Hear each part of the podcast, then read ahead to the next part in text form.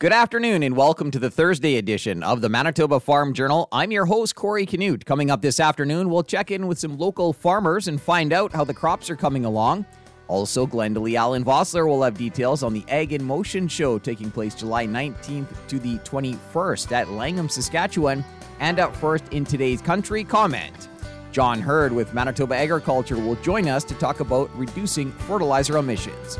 The latest farm news and market numbers all coming up over the next 60 minutes. The time now is 12 o'clock. Here's a look at our local news. Good afternoon. You're listening to the Manitoba Farm Journal. The Manitoba Crop Diagnostic School took place in Carman last week. One of the presenters was John Heard with Manitoba Agriculture. He talked about reducing fertilizer emissions federal government set the target that they want to have reduce the uh, greenhouse gas or nitrous oxide emissions by 30% by 2030. And that has a lot of people in a flop, wondering how they're going to do that. And what's really neat here, I've had the opportunity to showcase what about 13 different ways that have been researched in Manitoba, uh, researched a lot of the work by Mario Tenuta, looking at timing, placement, and a big thing is uh, some of the sources, some of the enhanced efficiency fertilizers, some but not all, uh, are providing some pretty uh, astounding nitrous oxide reduction figures. And that's really what society is holding our feet to the fire on. So uh, that is kind of neat to know that we can showcase these and, and uh, some of these products are, farmers are already using for other reasons, agronomic reasons, to protect against nitrogen losses. But the data shows is that in most conditions, dry, what we've had the last few years, the losses are very slight. This year, with excess rain, these are the loss conditions where those uh, inputs pay for themselves agronomically. But, eco- but, but environmentally, a lot of these look like pretty consistent winners and that's something that uh, uh, the federal government uh, uh has provided funds to a couple organizations, uh, Manitoba Association of Watersheds and to the Canola Council of Canada, uh, to incent farmers to try new practices. And so uh, that's one of the things that's being rolled out over the next month or so, I believe. They're, they're coming out with those. And we just wanted to kind of showcase to some agronomists agronomists are going to be kind of point on this. Uh, uh, the agronomists are going to have to uh, be able to recommend some of these appropriate practices, and then farmers could look to look for uh, financial incentives on them. Some of them, like the one behind precision agriculture and variable rate nitrogen, show, show, shows a big winner in this, providing nitrogen is appropriately targeted to the high yield areas and then lower rates are put on the less productive zones. So uh, that's that's one of the big winners here, and so there's it looks like there's opportunity to to meet and exceed those targets that have been set up for us. Yeah, and it's not just a matter of, uh, I guess, reducing fertilizer use, but there are these these other options that you well, mentioned. reducing fertilizer use, we know where that gets you. We're right in front of the plot. For the first three years, your yields are good, and then the wheels fall off, and you were down to uh, 10% or less yield. That's not sustainable, and, and industry is pretty irate about this. They think this is a bad notion, but that's not really what the federal government is saying, that we have to cut to that extent. They're saying farm smarter, not just by reducing rates. And uh, looks like there's a, a, real suite of things that uh, farmers can employ here. That was John Heard with Manitoba Agriculture. We spoke last week at the Manitoba Crop Diagnostic School held in Carman. A look at what's happening in the markets this afternoon is coming up. Good afternoon. I'm Corey Canute. Bacterial blight in oats is concerning some farmers. David Kaminski is with Manitoba Agriculture. Bacterial blights are favored by um, periods of frequent rainfall, uh, water splashing, and that gets the uh, bacteria moving up the plant the unfortunate thing is that any of our uh, control products, generally used against fungi, don't work against uh, bacteria. So a producer might have used a fungicide, been disappointed at the results, and that's how they find out it was bacterial blight, not something else. And Manitoba Agriculture says grasshopper monitoring and management continues. Here's entomologist John Gavloski. So there's areas of the province where levels are quite high, and it does vary. Even within a region, things vary quite a bit. So some people are saying levels aren't economical and not too bad. Others, they're really keeping an eye on some of the higher levels. I think in some areas the rain may have helped out a little bit. Uh, when the hatch was happening, uh, some of them might have got killed off. But overall, I think populations are uh, still quite strong. So there's definitely economical populations out there. So we're just encouraging people to scout your fields. There, there is certainly some edge spraying going on, and even some full field spraying in cases. And to kick off the International Bison Convention in Saskatoon this week, Minister of Agriculture and Agri-Food Marie Claude Bibeau announced an investment of over $133,000 over two years to support economic growth for Canada's bison industry. With funding under the Agri Marketing Program, the Canadian Bison Association will be provided with the necessary resources to increase its efforts to expand and grow market access in Europe and to increase exports of Canadian bison to the United States. The funding supports the delivery of the International Bison Convention as well as other engagement and advocacy activities. Live bison and bison meat exports reached nearly $90 million in 2021. That was a look at today's farm news. I'm Corey Canute.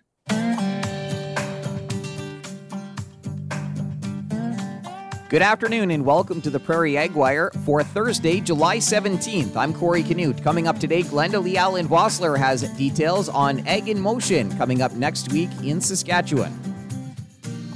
Ag in Motion is back with an in person event for 2022. The event runs July 19th to the 21st at Langham, Saskatchewan. With more on this year's show, here's Glenda Lee Allen Vossler.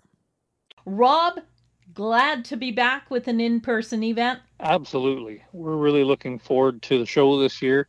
Uh, the exhibit space is basically sold out. Lots of enthusiasm among the staff and the volunteers and the exhibitors. I think we're looking forward to a very, very strong show. Now, talk to us a, a little bit about the show. In motion is the key here. Uh, that's exactly right. Uh, this show, because we can offer the outdoor cl- crop plots, the equipment demonstrations, the livestock demonstrations, and it's an outdoor show, so it has a different atmosphere. It's all about the motion and people being able to see how things in an agriculture setting out in a field actually can work.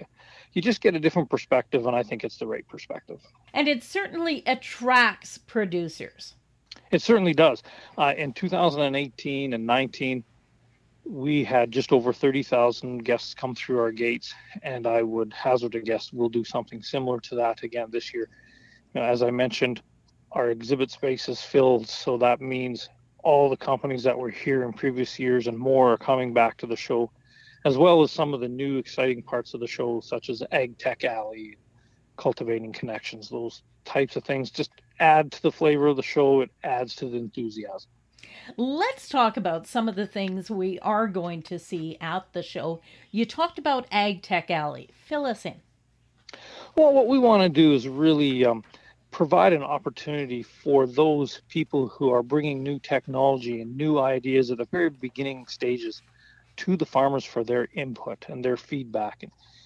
By introducing their concepts and some of their early stage research and, and business plans, it gives farmers an opportunity to see what's possibly coming down the pipeline in future years, but also gives the opportunity for those inventors to see what farmers need and how they're going to react to these new products. You know, there's nothing worse than putting a lot of effort into something and finding out it's in a very small market and isn't able to be a good business for you. But on the flip side, if you come here and there's a lot of enthusiasm for your product or your idea, then you know you're going down the right path. And, and that I think is something unique that Ag in Motion's offering when it comes to the ag tech space. Take us through some of the demonstrations we're going to see at the site this year. Well, we brought back the tillage demonstrations because that's always an area of agriculture that's moving. We're always learning how to better manage our soils, and that has always been very popular. So, again, it's going to be a part of the show. We're bringing back the planter and seeder demonstrations uh, because that technology is really a Western Canadian based technology, and we're world leaders in that. So we wanted to again highlight that, and we have a really strong group of companies doing that. We're bringing back also the sprayer ride and drive Um, there's half a dozen companies that uh, where a, a, farmer can get into the cab of a sprayer and actually operate it and on a little bit of a course check out how the booms work or the new technologies work for precision spraying we also have the livestock handling equipment demonstrations which are always popular because we have actual bulls going through the chute system so that people can see what's unique to each system and how it can benefit your own operation. And then over and above all that, we have companies that are doing their own individual demonstrations throughout the show.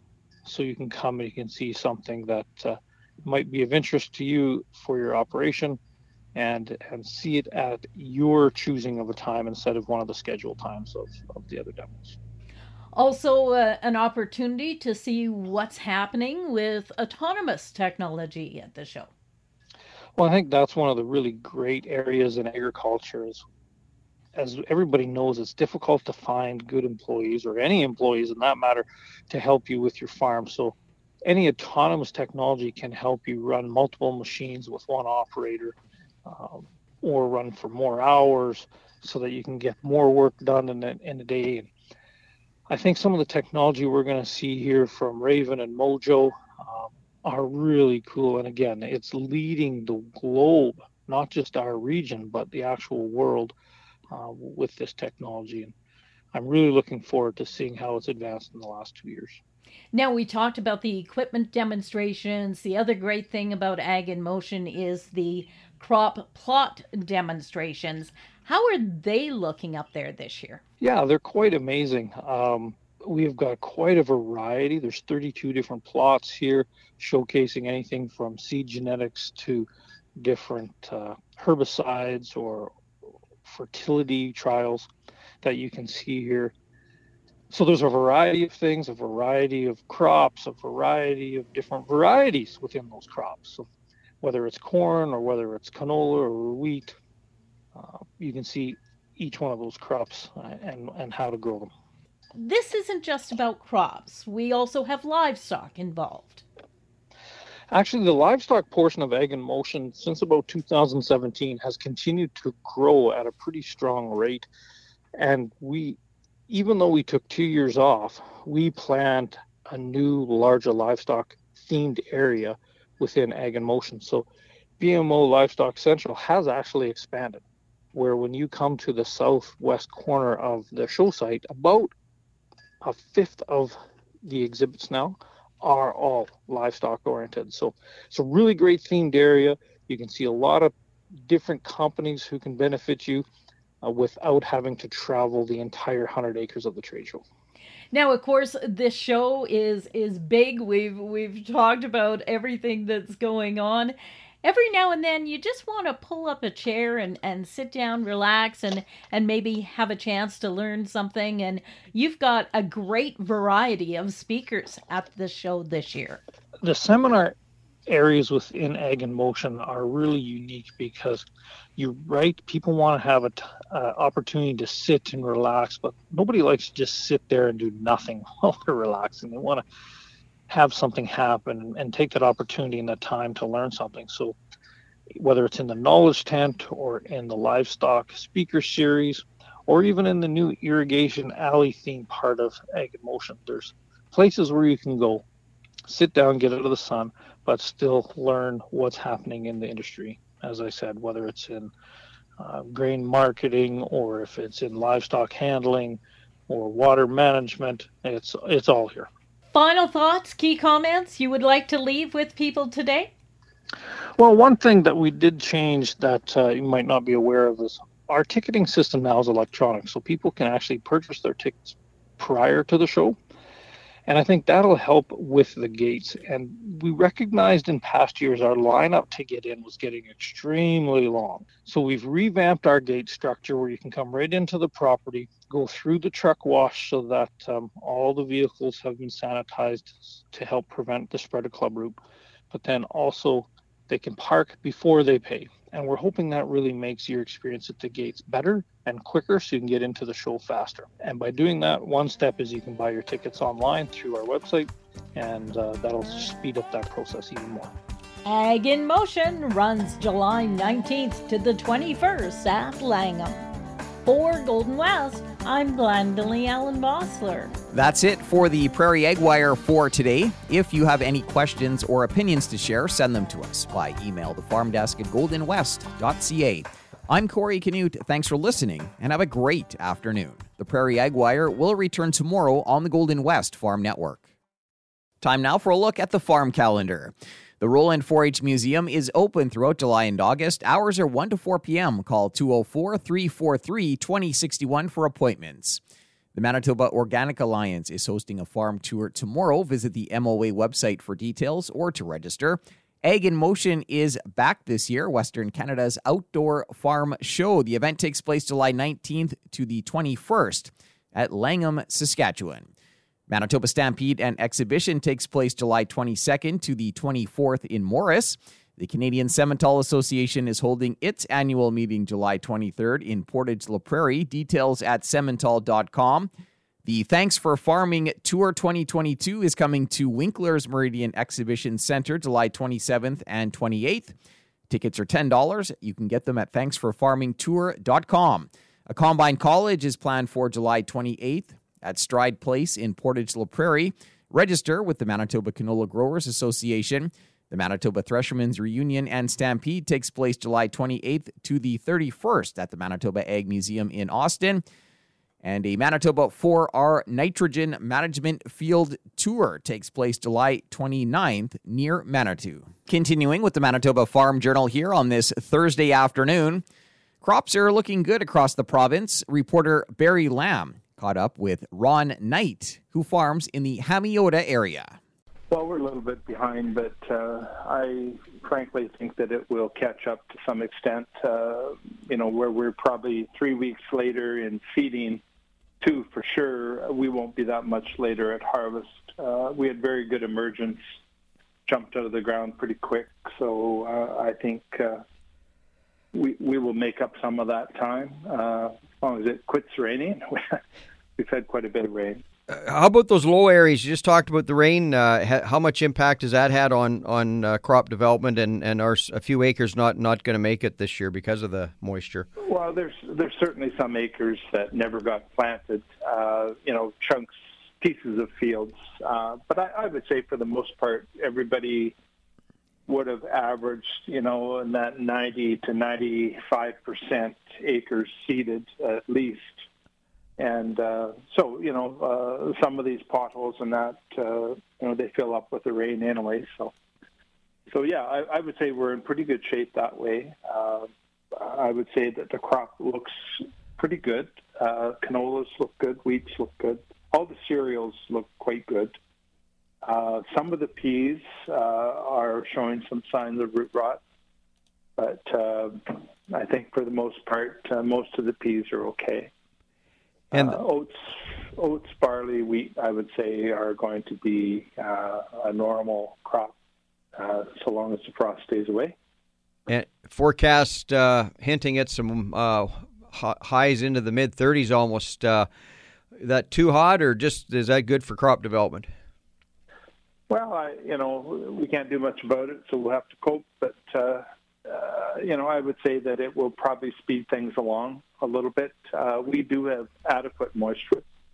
So, uh, you know, these, uh, we'll call them good growing days. You know, if it persists for two weeks at 30 some degrees, we'll be, you know, looking for rain again, I guess. But uh, at, at this point, we're, we're quite fortunate here, I would say. For the most part, I would say most guys, 75% of their crop is as good as normal or better and uh, you know peripheral fields, uh, low spots. Uh, some of that is is going to be off, but uh, that is in most years.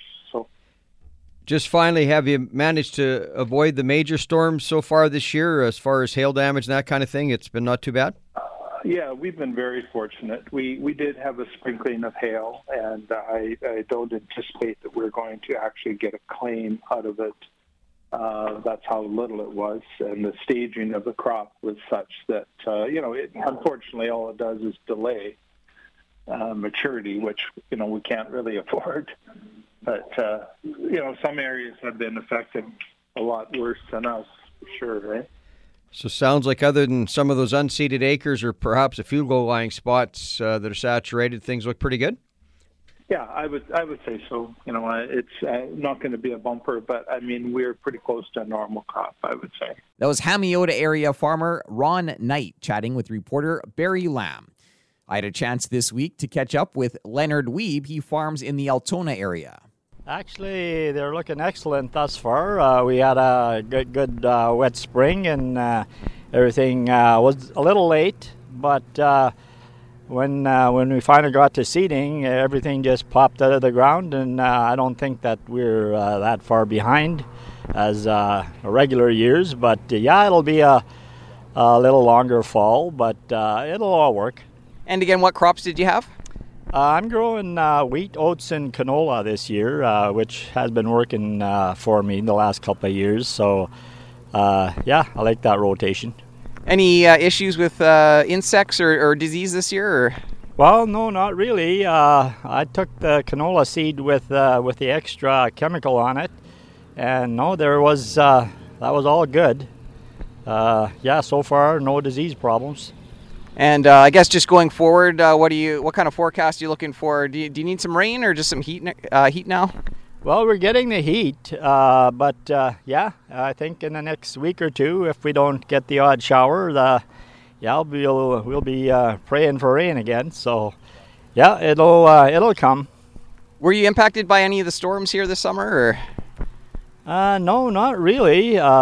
Yeah, earlier on there uh, in spring there was uh, some buildings that, that went down, but uh, no, other than that, uh, we've been uh, pretty fortunate as far as storms goes. That was Altona area farmer Leonard Wiebe. Another look at what's happening in the markets heading into the close is coming up in just a moment. Time now for another look at today's farm news. A few crop disease issues are concerning farmers right now. David Kaminski is with Manitoba Agriculture conditions are favorable for Sclerotinia to make a reappearance in its many forms and on several crops. In canola, it's going to be difficult um, to time fungicide sprays. I know that for the most part, uh, growers in southern Manitoba apply fungicides prophylactically, and they really have to because once you see the disease, it's it's too late. You have to anticipate what the conditions are like at the time of early flowering when the petals first start to fall in the canopy. And the province says levels of pea aphids at or over the economic threshold have been found in some pea fields that are starting to flower in the central region. Here's entomologist John Gavloski. Scouting we encourage during the flowering stage of the peas. Now is a good time to be out scouting your peas. And you can either use a sweep net or just uh, have a look at the tips of some of your pea plants, there are some populations that we consider to be economical, meaning they're above our economic threshold, which if you're using the sweep net, it's about 9 to 12 aphids per sweep. So if you're doing 10 sweeps, that would be 90 to 120 aphids, or about 2 to 3 aphids per plant tip on average. I'll be back after this to wrap up today's program. We've come to the end of another Manitoba Farm Journal. I'm your host, Corey Canute. If you have any questions or comments, you can reach us by email, the farm desk at goldenwest.ca. Today's closing numbers with more in depth commentary on what's happening in the markets is coming up at 10 to 2 on the Markets Farm program. Coming up on tomorrow, we'll chat with Farm Credit Canada principal agricultural economist Craig Klemmer. Thanks for listening and have a great afternoon. Hope you can join us back here tomorrow starting at 12 noon.